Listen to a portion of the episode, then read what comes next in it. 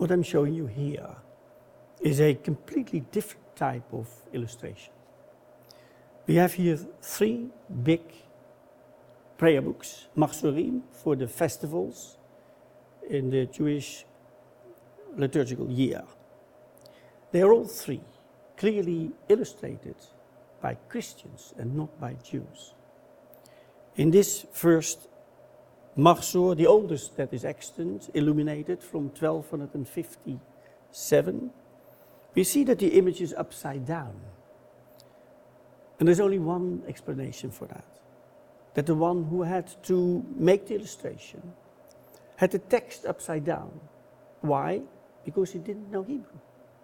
Having done the illumination, the illustration, back into the workshop, the text was turned in the right position and the image came upside down. The Second thing I would like to, to stress here is that the images have nothing to do with the text. This is a hunting scene. Hunting was forbidden for Jews. A clear indication that the illustration was made by a non Jew. The same we see in this second Machzor, uh, a Machzor that uh, has also hunting scenes at the top. And what is interesting to notice is that the parchment, the vellum, is broken exactly along the lines of the arch. No other explanation than that this particular illustration was traced over many, many times for probably no other reason than to use it in other manuscripts.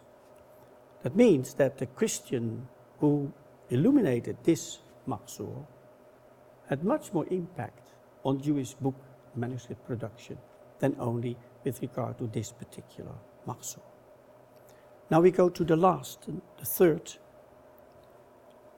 prayer book, where you see the beginning of the Day of Atonement, Yom Kippur. And for those who are familiar with that celebration, they know that on Yom Kippur, the ram's horn, the shofar, is blown. What we see here at the beginning of Yom Kippur, the Kol Nidre, you see somebody, a mixture, a carnivalesque mixture of animals and human beings blowing a trumpet. Not a shofar, but a trumpet.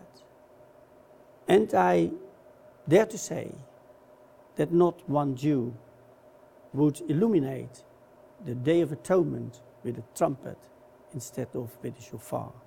These three Machzorim are a very clear indication, proof, I would say, of crossing borders, how Jews used the Christian workshops for illuminating their own prayer books.